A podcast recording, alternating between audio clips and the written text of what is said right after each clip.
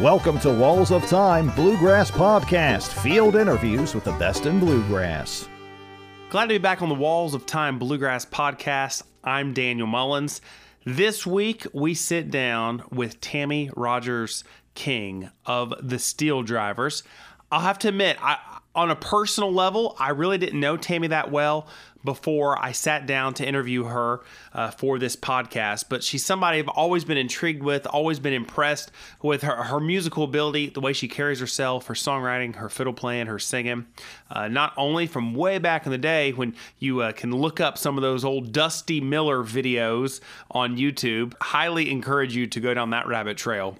But of course, with the steel drivers, uh, ever since I was in high school when the Steel Drivers first burst onto the scene.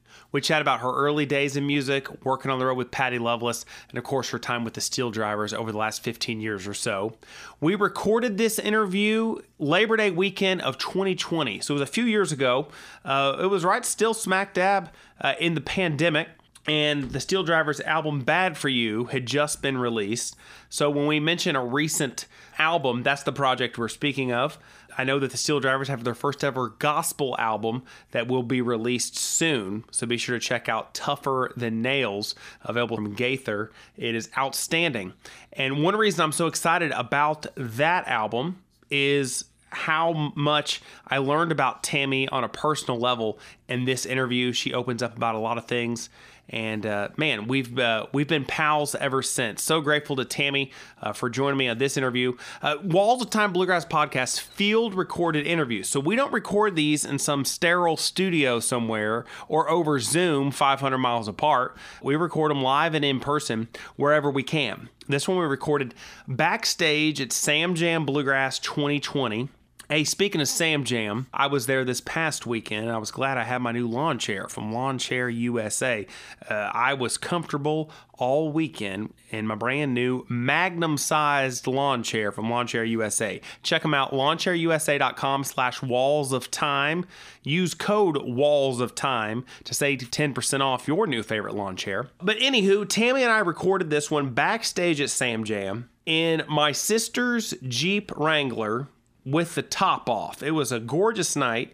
You can hear the crickets chirping, uh, you can hear the night air, and you can even hear uh, the Cleverleys on stage uh, from the front of house. So it really sounds like you're backstage at a bluegrass festival. So I know a lot of folks like having that ambiance and atmosphere. It really puts you right in the setting.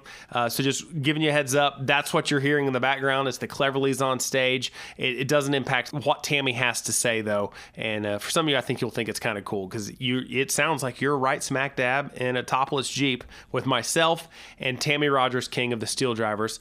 Let's go there now. Here's Tammy Rogers on the Walls of Time Bluegrass Podcast.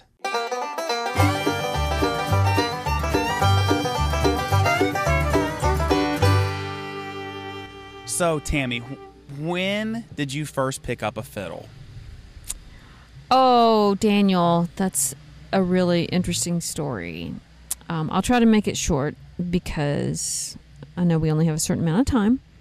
But my dad decided that I was going to play fiddle. Really? Yes, when I was 10. And I'm originally from East Tennessee. Okay. And most people know that, I think, by now. But we had moved out to Texas when I was five. And I didn't really like it out there. I never bought into the everything is bigger and better in Texas. I was always a mountain girl. I wanted to come back to East Tennessee so bad.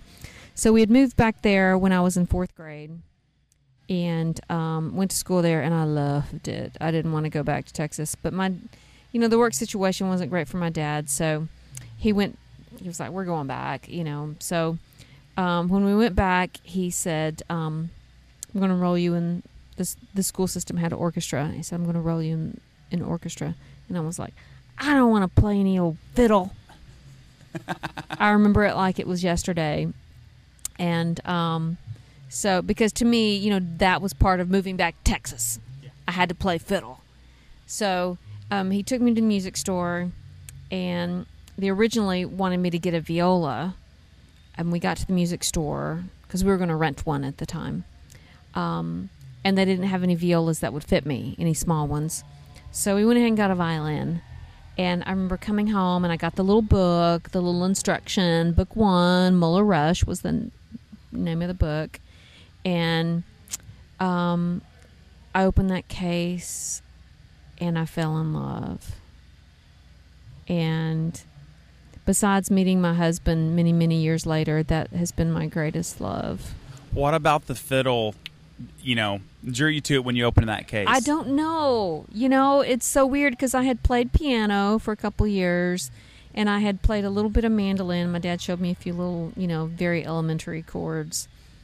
But I, I do have a theory that if you're musical, and granted, there are some people that just aren't, you know, God bless them. But if you're musical, I really do believe that there is an instrument that is really your voice, if that makes sense. Because, for instance, my sister played flute, and she could make a Coke bottle sound musical. You know, she just had that kind of wind instrument gift. And I can't do that. But when it came to the violin, or fiddle, as we call it in bluegrass, it never felt awkward. It's like my body just did the things that it needed to do. And it's a crazy instrument. It's so hard. It's so hard. It's ridiculous. You know, your left hand's doing one thing and your right hand is doing another, and you got to turn your head to the left. It's just crazy. I mean, and I've taught enough that literally I've seen the people that can pick it up and go, okay, yeah, this works, this makes sense, and the people that just struggle to even learn how to hold it. so I really do believe that. I mean, I believe that, again, if you're musical, there is an instrument that you are, you know, almost divinely meant to play. So you said that you know your dad had taught you some chords on the mandolin. Mm-hmm. Um, so obviously, if you're going to be learning it in the school orchestra program, it's going to be a lot different than you know your bluegrass fiddle. Like you said, it's going to Yeah. be more violin style than, Yeah. than fiddle. So how did that transition occur? Where h- how soon from picking up the instrument did you were you drawn to more bluegrass fiddling than the violin style you were being taught at school? pretty quickly. Really? You know, I mean, my parents were both um, semi-professional musicians, I guess I should say. When they met back in the fifties, they met at a radio station. So, and that's that's really what they were doing, you know, for money. And they got married, and then suddenly they started having kids, and like, oh, this isn't enough money to take care of a family, so they got other jobs. But um, I you know, was just used to hearing them sing and play, and my dad had all the instruments around the house, and so I had been playing three or four months, and I remember distinctively trying to pick out a melody by ear, and I think my dad must have overheard me because he came in there and he knew just enough on the fiddle to show me um, a couple tunes, and the first one he showed me was "Bull 'Em Cabbage Down," and I very quickly learned that, and then he showed me "Ragtime Annie." um, and the the amazing gift was as soon as he would teach me the tune he would back me up with guitar so immediately i had that sense of playing with somebody else and the timing that you learn and even then i was learning about chord progressions without somebody even explaining it to me Yeah. um, so then we were back in Texas at this time, of course. There was a guy that was giving fiddle lessons, so my dad somehow found out about him and signed me up, and he would drive me literally across town, which would be an hour, hour and a half, to get me over to take lessons with this fellow named Johnny Thorne, who was amazing. He taught me so very much. Um, and then my dad started a family band when I was about 11. So I, you know, he got me on stage, and my mom was playing bass. And when I was 12, um, he heard about this young guy that was living over in Arlington at the time. Was a couple years older than me. I think he was 15 at the time. So my dad would go pick him up. And it was a guy named Scott Vestal. Oh wow. Yeah. Wow. So Scott and I grew up playing for several years, two or three years there in my dad's band. wow. Yeah. It was amazing. That has to be cool now, all these decades later, Oh, to see yeah. how you both and we have say blossomed. decades. Yeah. yes, indeed. you so growing up in Texas, Uh, you you said that you know playing fiddle in Texas. I- It's almost like it was cliche. But what about growing up in Texas? You know, you got of course Bob Wills and so much of that particular style of you know Western music in Texas. How did that influence your fiddle playing? Um, I think it did a bit, but to be honest, at that particular point in Texas, there were a lot of bluegrass festivals, and um, and Oklahoma and Arkansas and Louisiana. So we kind of played around that whole five or six state area.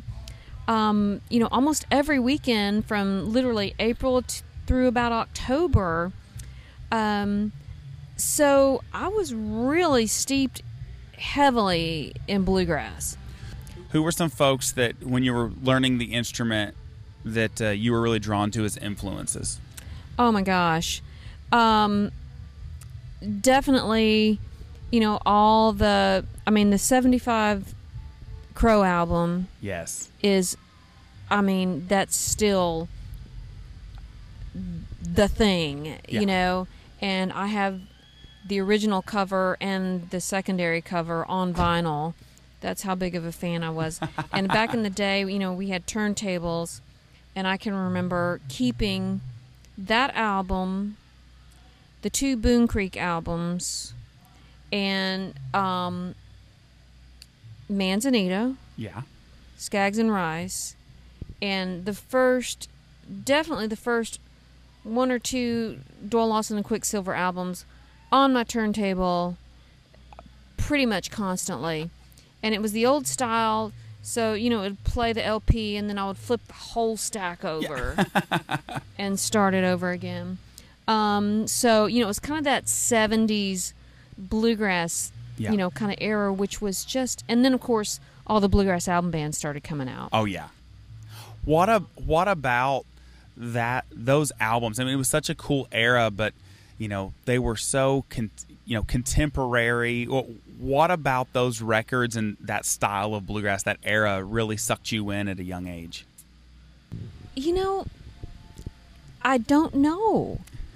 Because it's just, I mean, I look back and like, here I was, this girl, but, you know, it just, it was just my thing.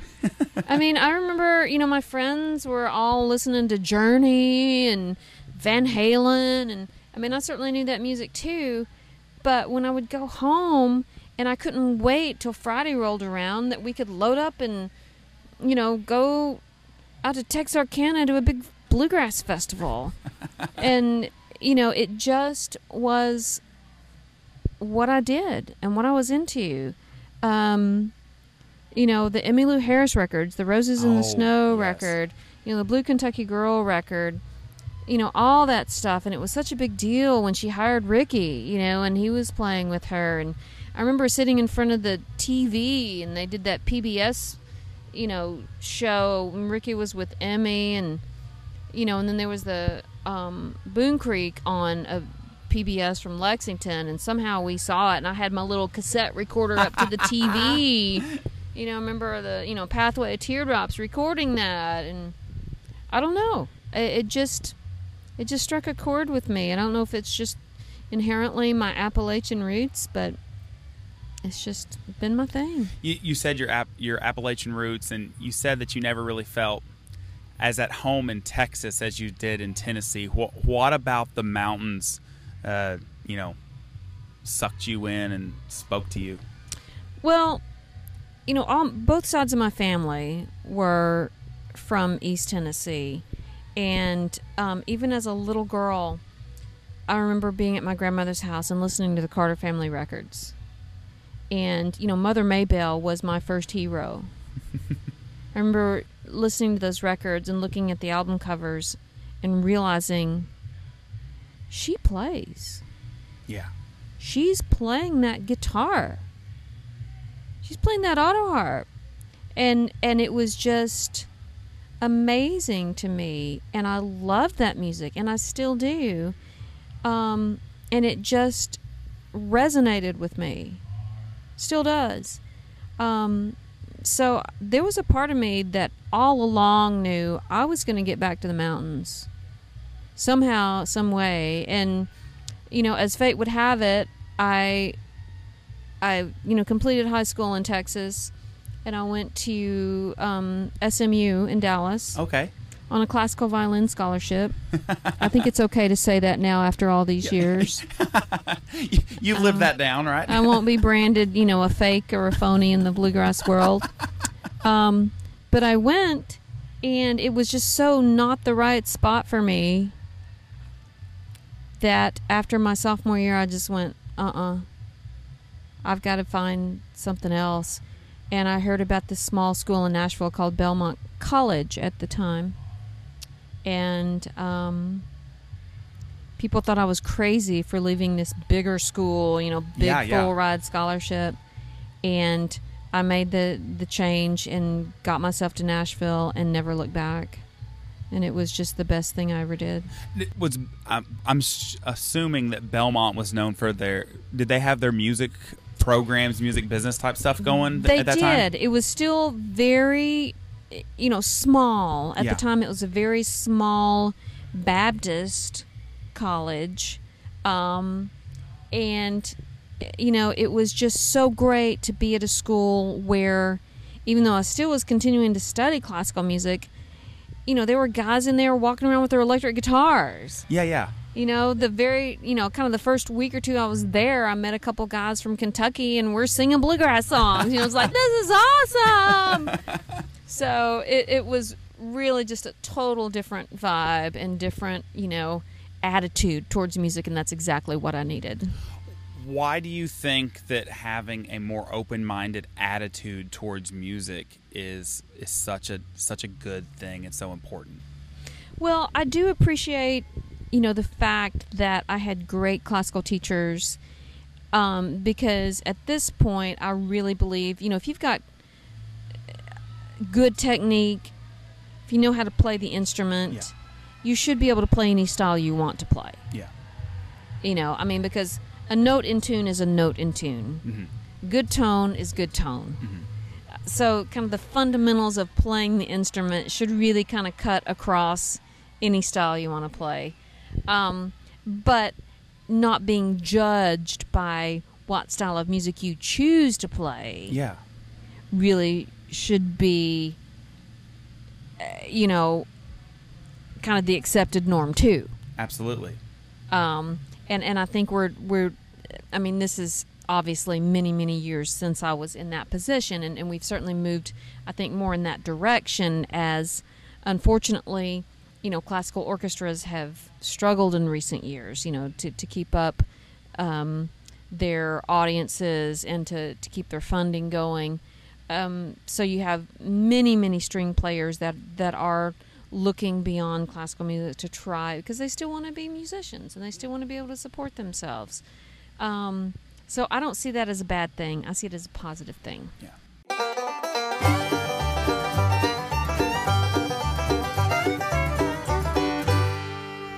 Hello, folks. My brother in law Daniel introduced me to Samson's Dead Sea Clay two months ago, and I've been using it ever since. It's the only product I've found that not only gives me that moldable matte finish I've been looking for, but also leaves my hair feeling healthier when I wash it out. So if you're like me and want healthy, stylish hair, go to samsonshaircare.com and use promo code Bluegrass to save 10% and order Samson's Dead Sea Clay today. At the time when you were playing with your family band, I'm assuming you didn't see very very many other female musicians at bluegrass festivals at that time. Is that correct assumption? Very few. Yeah.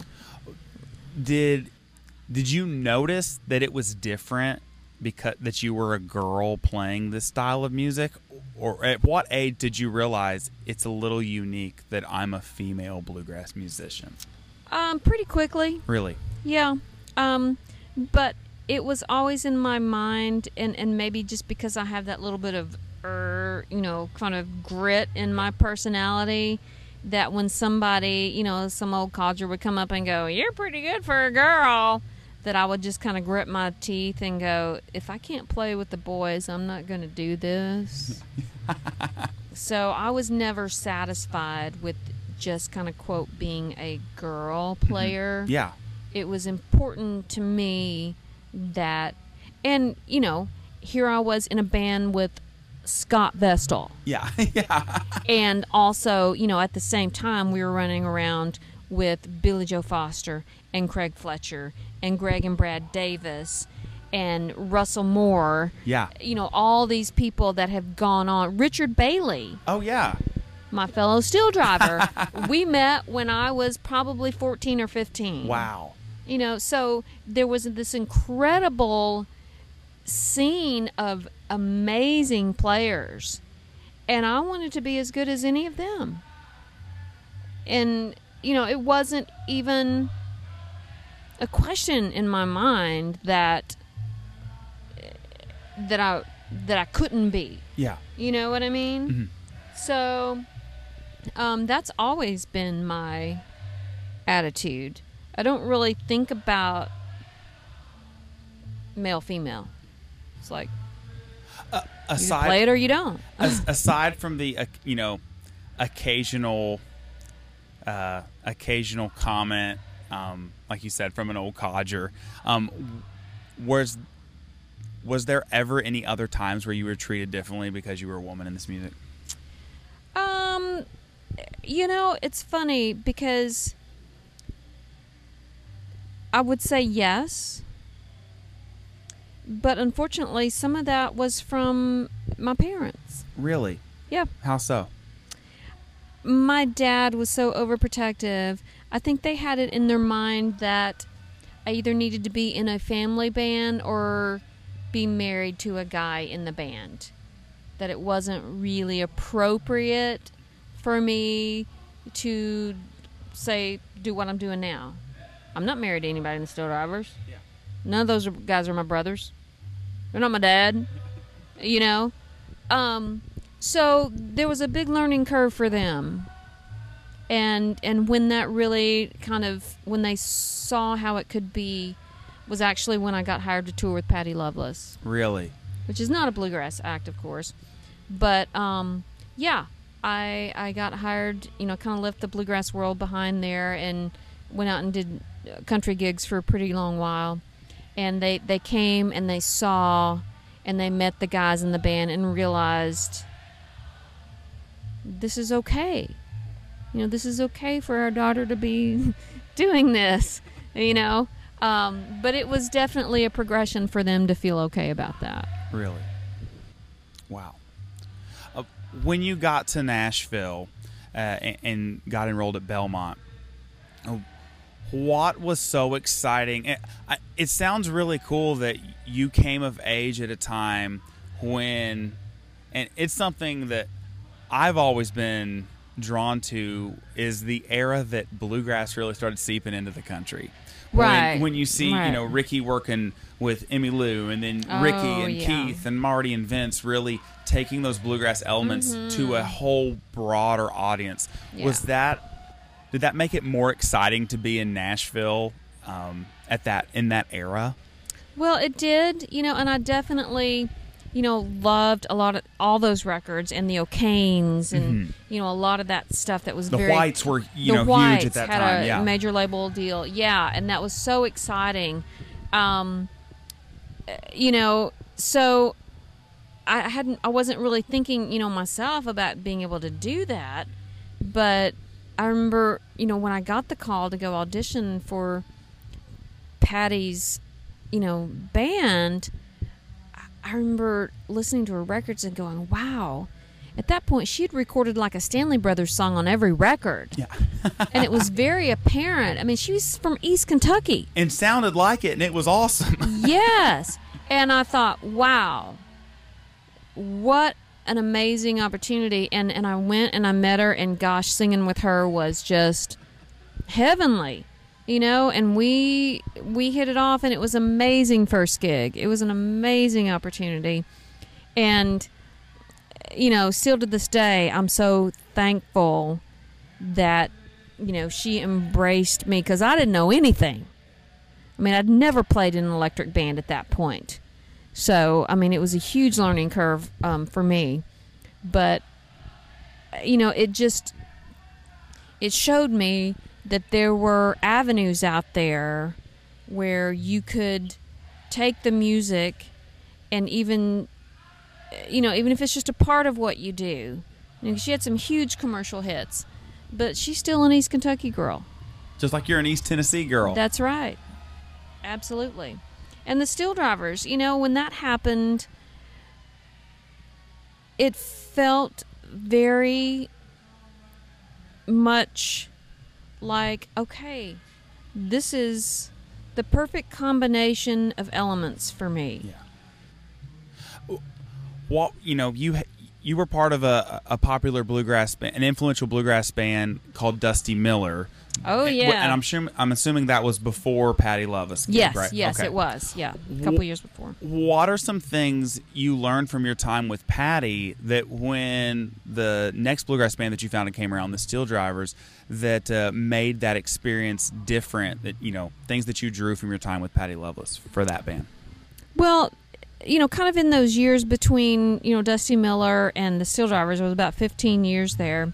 I played all sorts of music.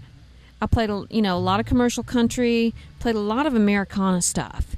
You know, people like Buddy Miller and Julie Miller and Which is different than Dusty Miller. oh, totally, yeah. But you know, a lot of stuff that was really, you know, blues based, and um, and original music. You know, it wasn't like we were doing a ton of covers. You know, it was a lot of singer songwriter stuff. So I think when the Steel Drivers rolled around, you know, it was the thing that hooked me was yes, this is a bluegrass instrumentation, but I get to pull on all these other sources of material that I've played, you know, all the different years, but it's all original music. yeah. We're not going back and just reworking, you know, the Monroe catalog and the Stanley Brothers catalog and the Flatt and Scruggs catalog. I mean, there's people that do that and they do it great, and I'm happy to hear that. But for me, I knew I wouldn't be satisfied doing that. So it was really an amazing kind of convergence of material, people, a mishmash of influences, but it felt at the same time very true to kind of Bill Monroe's original mix of Appalachian fiddle music and the blues. Absolutely. Absolutely. Um, you, you mentioned the originality of the Steel Drivers and how original material has been such a key element of their success. When did when did you begin really honing your craft as a songwriter? Uh, you know, I have been writing since I was about 15. And um, even before the Steel Drivers, I had a commercial Nashville publishing deal for eight years, starting in about 97 through, what would that been, 2004, 2005. Um, had some cuts. Terri Clark covered one of my tunes, had a pretty big hit with. Um, in the early days with the Steel Drivers, you know, when we kind of got together, Mike and Chris had this huge catalog of songs that they had written. So that was kind of the backbone of those first two records. And then, you know, once Chris left the band and then Mike Mike left a couple years later, Mike Henderson and Chris Stapleton, yes, right? yes. Um, it kind of fell on me pick up that songwriting mantle. And for the next two records, of course, Gary Nichols, Yeah. who's an amazing songwriter and singer. Um, and we kind of shared, you know, those duties. We kind of, you know, I would bring in songs and he would bring in songs, and we wrote a couple things together. Um, so, you know, I, I really felt that even though a lot of people saw that, you know, when Chris left the band or Mike left the band, that, oh, let's send them our songs, you know, I was kind of like, I think we got this. Yeah. I think I think we're good, and I'm so thankful that I'm in a band with the guys that I'm with because same thing. This last record, you know, Gary left the band, and we had new lead singer, and suddenly it was all on my shoulders, and and they were like, "Well, what should we do?" And I said, I think we got this, guys. I had been writing heavily leading up to that record. So I started sending them songs, and I bet we had 60 or more songs to listen through. And very quickly they were like, We've got this. We've got this. I, I love it. and they they were so great because I mean they're like my babies. I love them all. So I was like, here, I'm just going to send them to you guys, and you listen. And my job is the writing. You your job is the picking. and they did, they did. You know, and I feel like you know, um, I'm so proud of the new record because of that. I mean, it, it really is a collective effort um, because they they have absolute say on, you know, I mean, I could say, hey, here's a new one that I wrote and I love it. And if they go, mm, I don't think it's right for us, I'm like, okay. Yeah. So, Here's five more. right, right. No, no, no. It, it was great, Yeah. and and there were songs that we wound up cutting that that I thought, well, I don't know if they'll dig this, but a couple things Kevin was like, we absolutely have to cut this. I'm like, awesome. So it was definitely um, a collective thing. I, th- I may have told you before, but I still remember when the first Steel Drivers record came out. And uh, at our radio station that I work at, we have a lobby shop sells albums, CDs. And I was in high school, and I came in, and the guy that was working the record store, I'm like, you know, see the black cover, and Yeah, I'm like, black. I'm like, you know, what, what's what's uh, what's this new band sound like? And he, I'll I'll never forget it. He said. If Ray Charles was going to cut a bluegrass record, it'd sound like that record I love that. and, I love and, that. and it's stuck with me ever since. And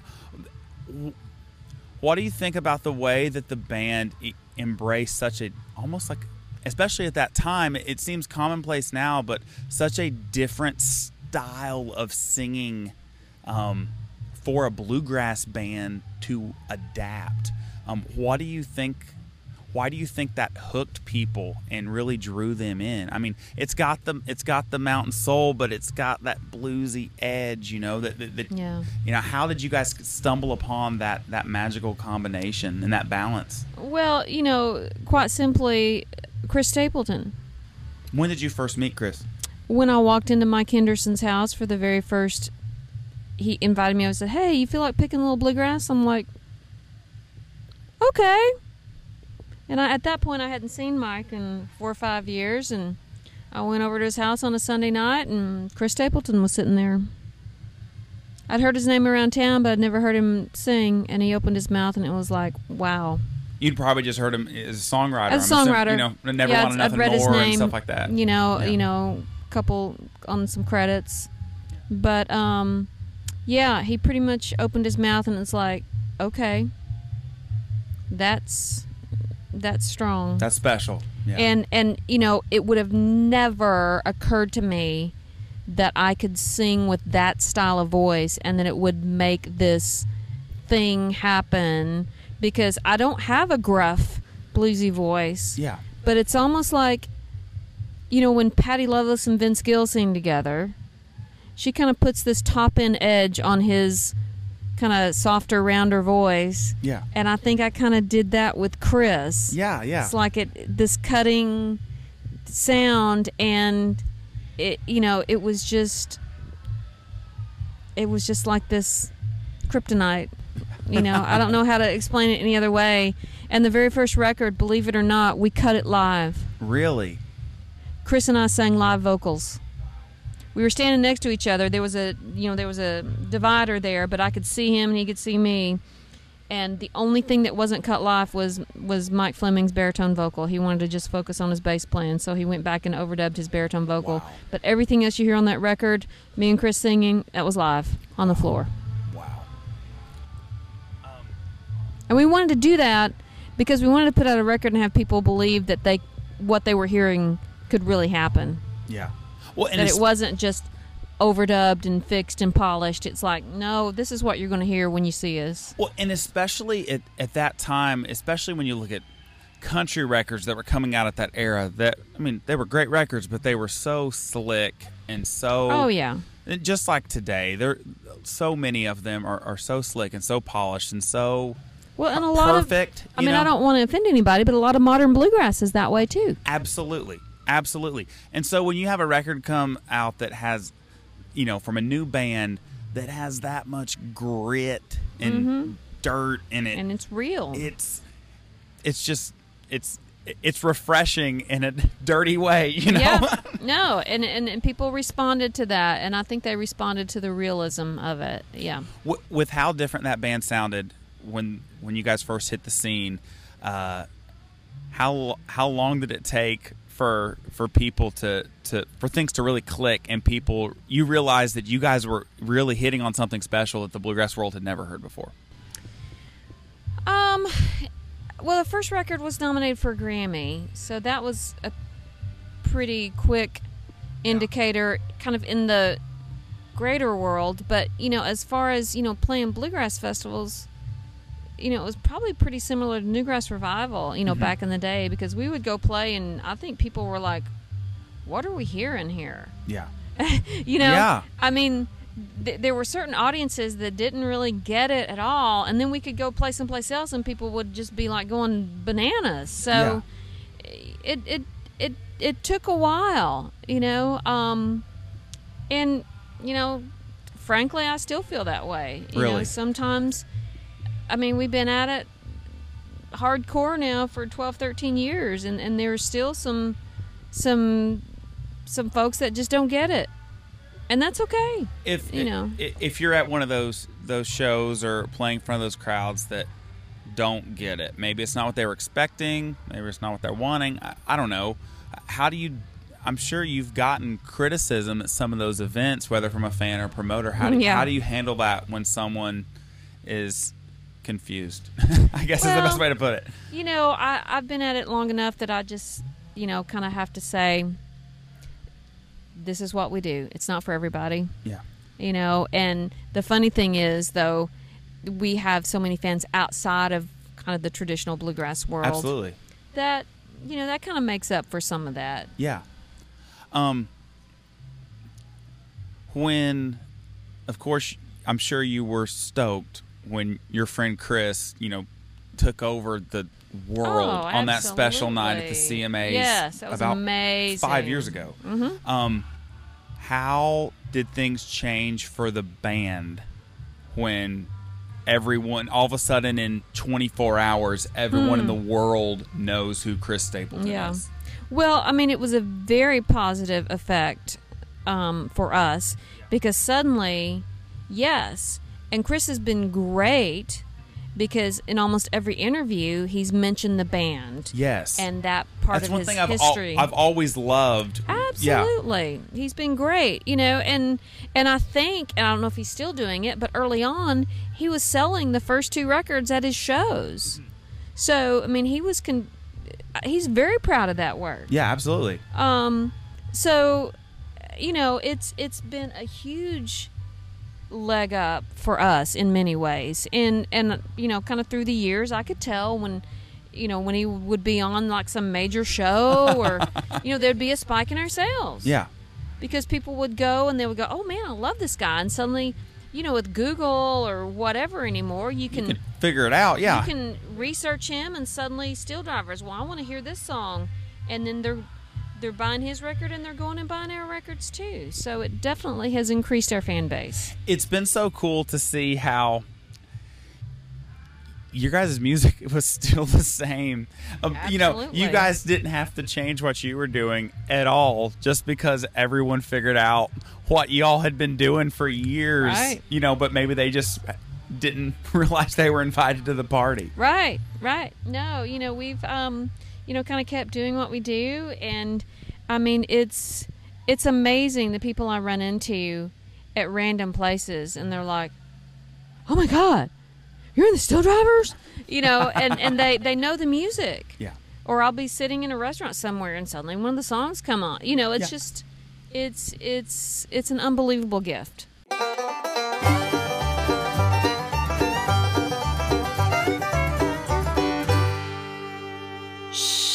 I've got a secret.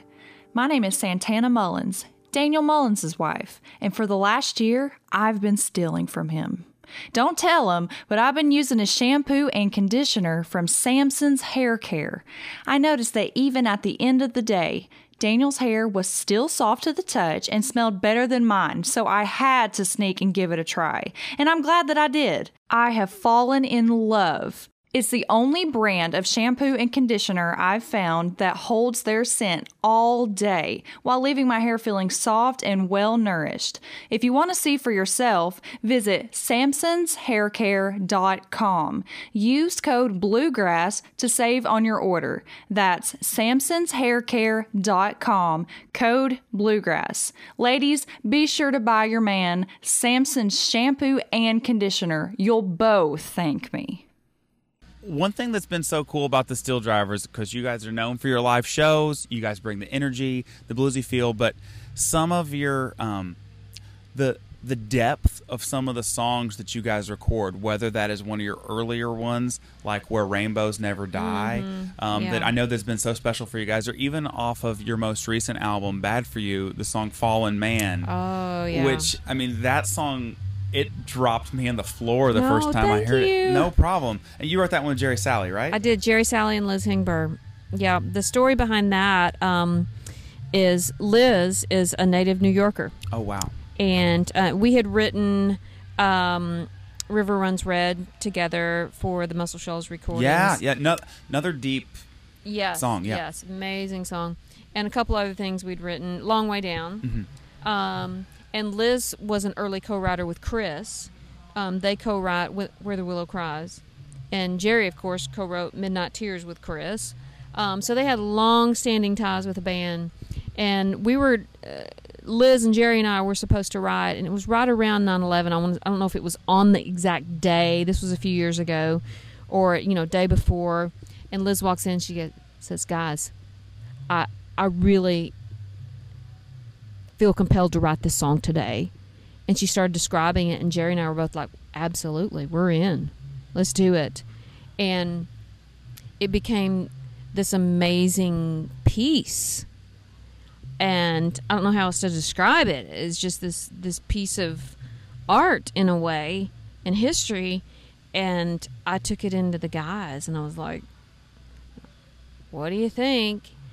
And because it's so unlike anything else. Well, and, and for the listeners that maybe haven't heard the song yet, it's uh, It's about them what it's 9/11. Yeah, Yeah, it's about that famous photo of the falling man that chose to jump from a building as opposed to, you know, being burned alive in the World Trade Towers.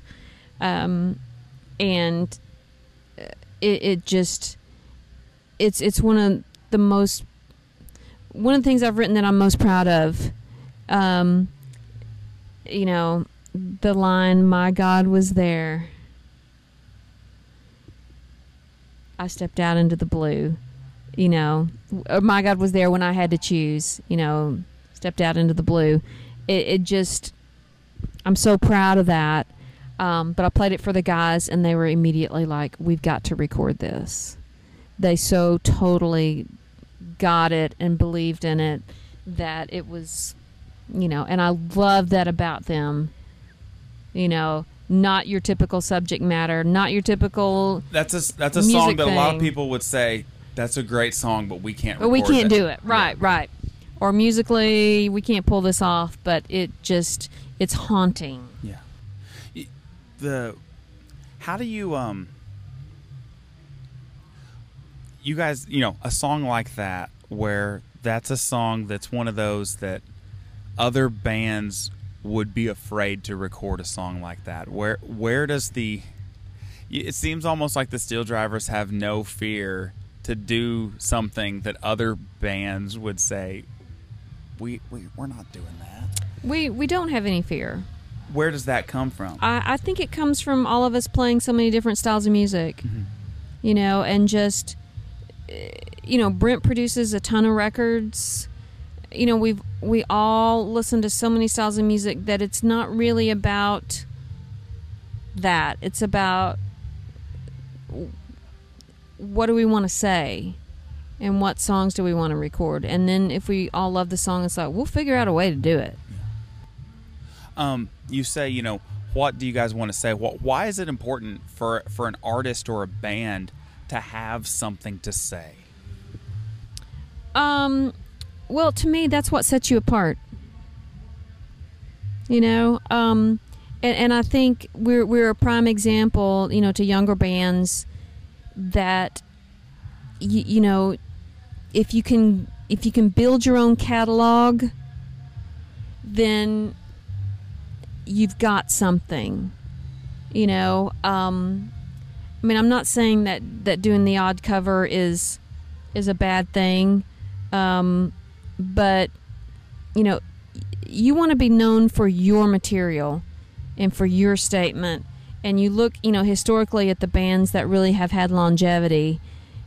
It's because of that, you know, mainly. I mean, there are a few. Obviously, there's always exceptions, but um, you know, it's it's developing your own catalog.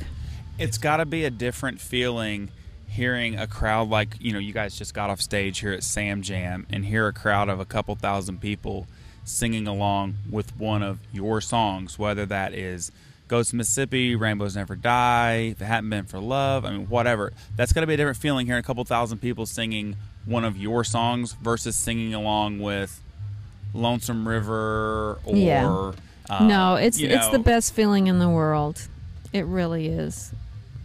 And I think that's again at this point in our all of our, you know, careers, that's that's why we're out here doing it.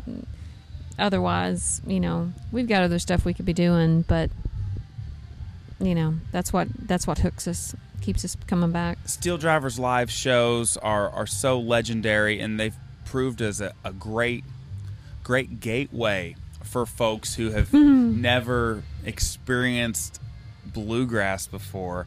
What about uh, what about playing on stage for a live audience touches you? Oh. Sorry, that's my tour manager calling in. Oh, okay. Probably saying, "Where the heck are you?" um, you know, there's just nothing like that energy exchange. Energy exchange. Um, you know, when you've got a live audience. I mean, we all do a ton of studio work, but it's just in the moment, and there's just nothing like it. Seeing you on stage just a little bit ago, the way you you just jump up and down and you just have a have a ball. That's, I do. I love it.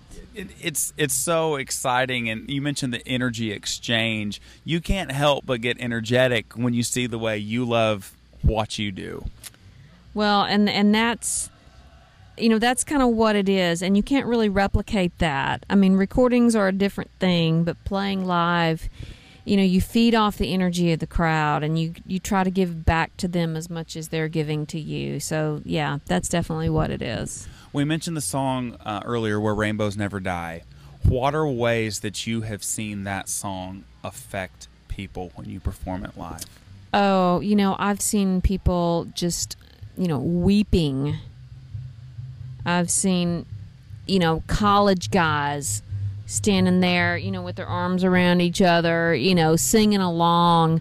We've had people, you know, send us stories of, you know, them playing it at their dad's funeral. Um, you know, it's it's just it's one of those songs that is so powerful. It's it's just been amazing. when when you first opened that fiddle case as a little girl and that instrument spoke to you did you ever imagine that you would be able to use it to touch people in the way that you have No. No, I don't think when you first start playing that you have any idea the power of music. Um, you know, and and initially it was so much fun for me that I remember thinking, you know, as I got into high school and college, wow, this can't really be a career because I enjoy this too much.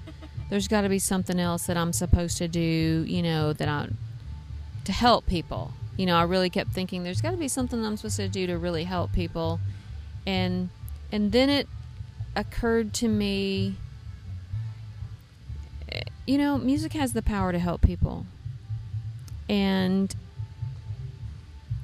and then suddenly I was okay with it because I realized, you know, if this has the power to reach out and touch somebody and make them feel better or to you know make them understand something or you know whatever then that's okay. That's using my gift. And it took me a while to get there. When did you come to that realization?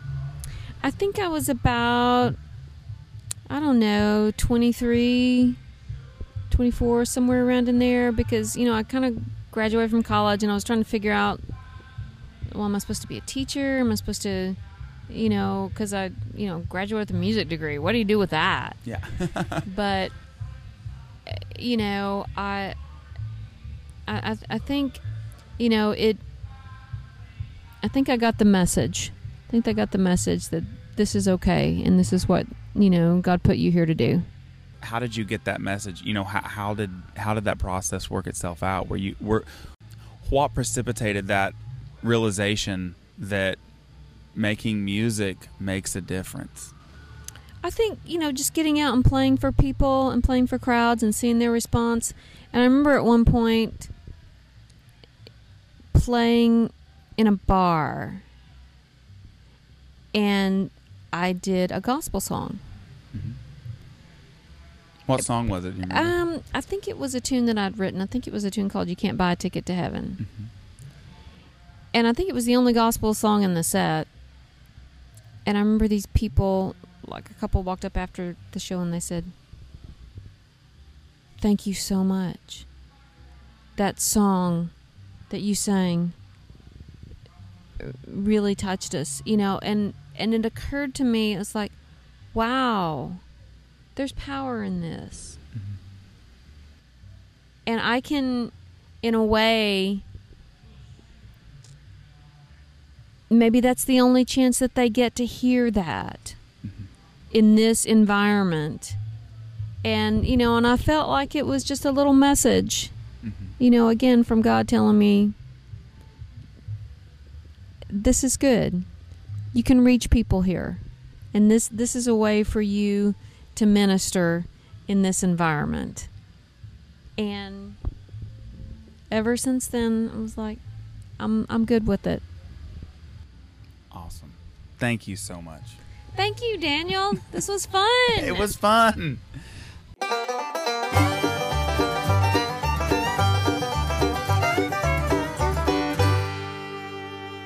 It may seem like that interview wrapped up rather abruptly, but truly, after that last story she told me, I knew nothing else could top it, and that's why uh, we decided to wrap it up.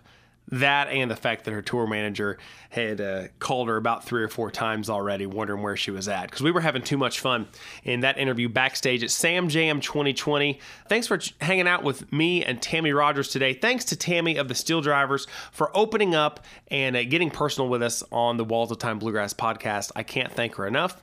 Uh, looking forward to the new album from the Steel Drivers, Tougher Than Nails, available now.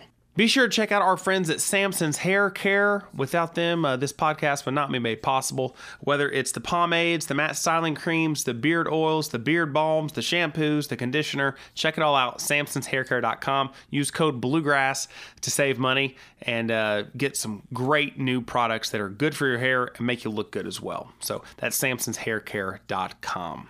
Be sure to subscribe to the Walls of Time Bluegrass podcast wherever you enjoy po- your podcast. That way, you don't miss an episode when they come live. They'll show up straight in your podcast feed, and uh, you can be among the first to listen to upcoming episodes. We've still got a great season on the way. Yeah, we're just getting started. Uh, great to have the Grammy Award winning Tammy Rogers of the Steel Drivers on the podcast today. Also, be sure to like and follow Walls of Time Bluegrass Podcast on Facebook, Instagram, all that good stuff. Love to connect with you. We feature all sorts of cool content. At least I hope you think it's cool. And uh, hopefully you'll engage with us on social media. We'd be much obliged. Next week, we'll visit a Southern Ohio coffee house with our friends Jeremy and Corrina Stephens of the band High Fidelity. Thanks for listening to the Walls of Time Bluegrass Podcast.